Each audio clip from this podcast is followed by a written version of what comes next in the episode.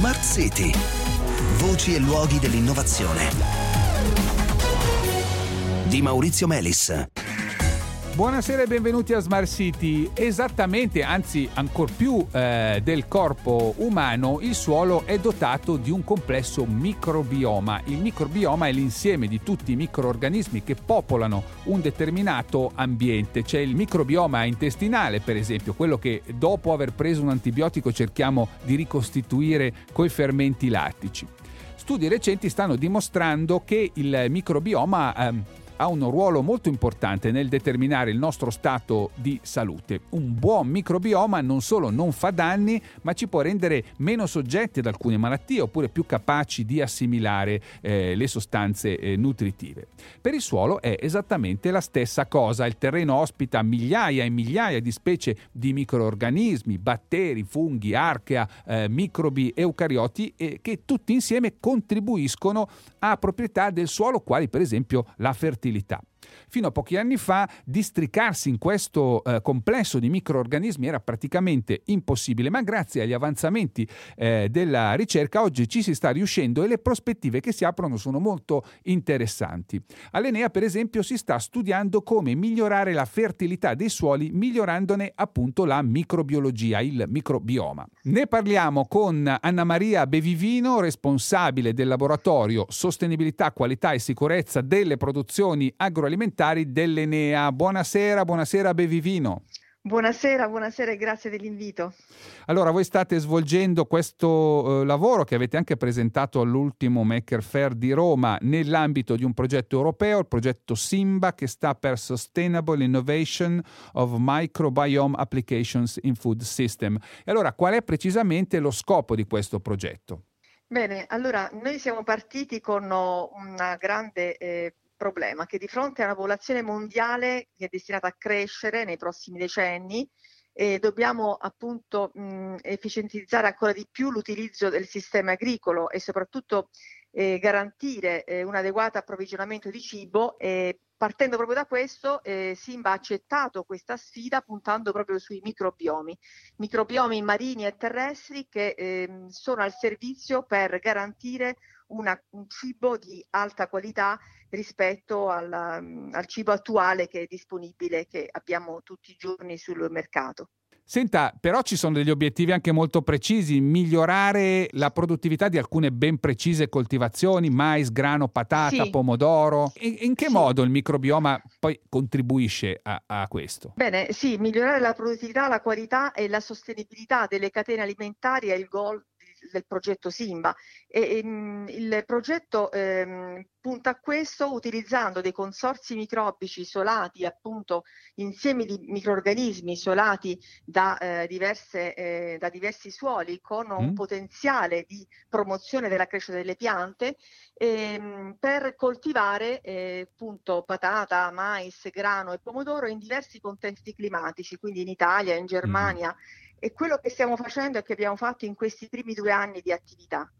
Ecco, perché ricordiamo che comunque esistono delle forme di simbiosi o di aiuto reciproco, diciamo, fra questi microorganismi e le piante. Per esempio, alcuni nutrienti vengono assorbiti meglio dalle piante se ci sono certi eh, microorganismi. Ecco, come funziona certo. il vostro lavoro? Un po' ce l'ha detto, quindi voi andate a prenderne un po' di qua e un po' di là e costituite dei consorzi appunto di sì, microbi. Abbiamo... Sì, beh, diciamo la scelta è stata, c'è cioè un razionale dietro a questa scelta. Abbiamo costituito dei consorzi multifunzionali con diverse funzioni, come la zootofissazione, la solubilizzazione del fosforo, e abbiamo messo insieme microrganismi compatibili tra di loro con delle efficienze chiaramente nella produzione, nella produttività, per costituire dei consorzi, perché mh, mettendo insieme i microrganismi, diciamo le, la, la l'azione combinata di più microrganismi è maggiore rispetto all'azione del singolo microrganismo certo. applicato sulle colture. E sia una specie di gioco di squadra, diciamo, quello, quello dei microrganismi. Senta, quali sono i risultati finora?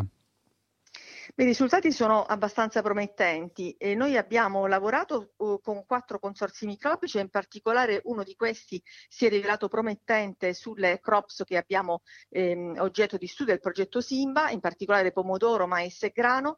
Abbiamo ehm, dati sperimentali sia in serra che in campo che ne dimostrano l'efficienza nell'applicazione. Adesso andremo a valutare eh, l'efficacia di questo consorzio sulla qualità del prodotto e soprattutto eh, sulla eh, sulla microbioma del suolo, cosa appunto eh, importante per cercare di studiare le interazioni microbiche che si instaurano a valle dell'applicazione di questo consorzio microbico. Ecco, se ho ben capito, uno dei punti di forza di questo appunto consorzio microbico, di questa squadra diciamo di microrganismi, è che lavora bene anche in terreni diversi, che non è banale, potrebbero star bene in un contesto ma star male in un altro, insomma.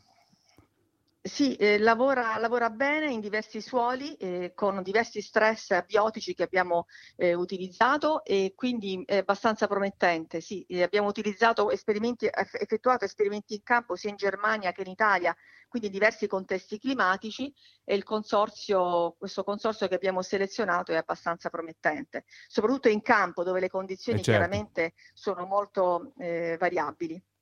Tra due anni si conclude eh, il progetto Simba. Che cosa sperate di avere in mano per allora? E per quanto riguarda l'attività che seguiamo noi, in particolare sulle coltivazioni, quello che noi ci auguriamo è che questo consorzio possa arrivare alla commercializzazione, perché appunto in questo modo eh, garantiremo una maggiore produzione di cibo e di qualità sfruttando meno le risorse naturali e, riduc- e riducendo anche gli sprechi. Quindi questo è il nostro goal, speriamo di poterlo raggiungere, siamo fiduciosi per questo e continuiamo a lavorare per questo. Grazie, grazie Anna Maria Bevivino, in bocca al lupo. Grazie, grazie, buona serata e crepi il lupo.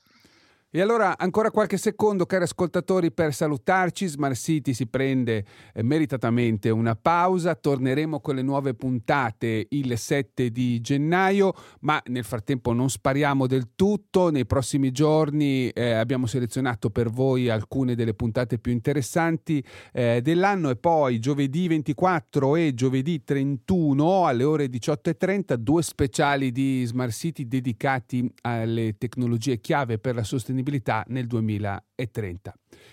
Buone feste, cari ascoltatori, ne abbiamo bisogno tutti dopo un anno così difficile. Buone feste di cuore e a presto.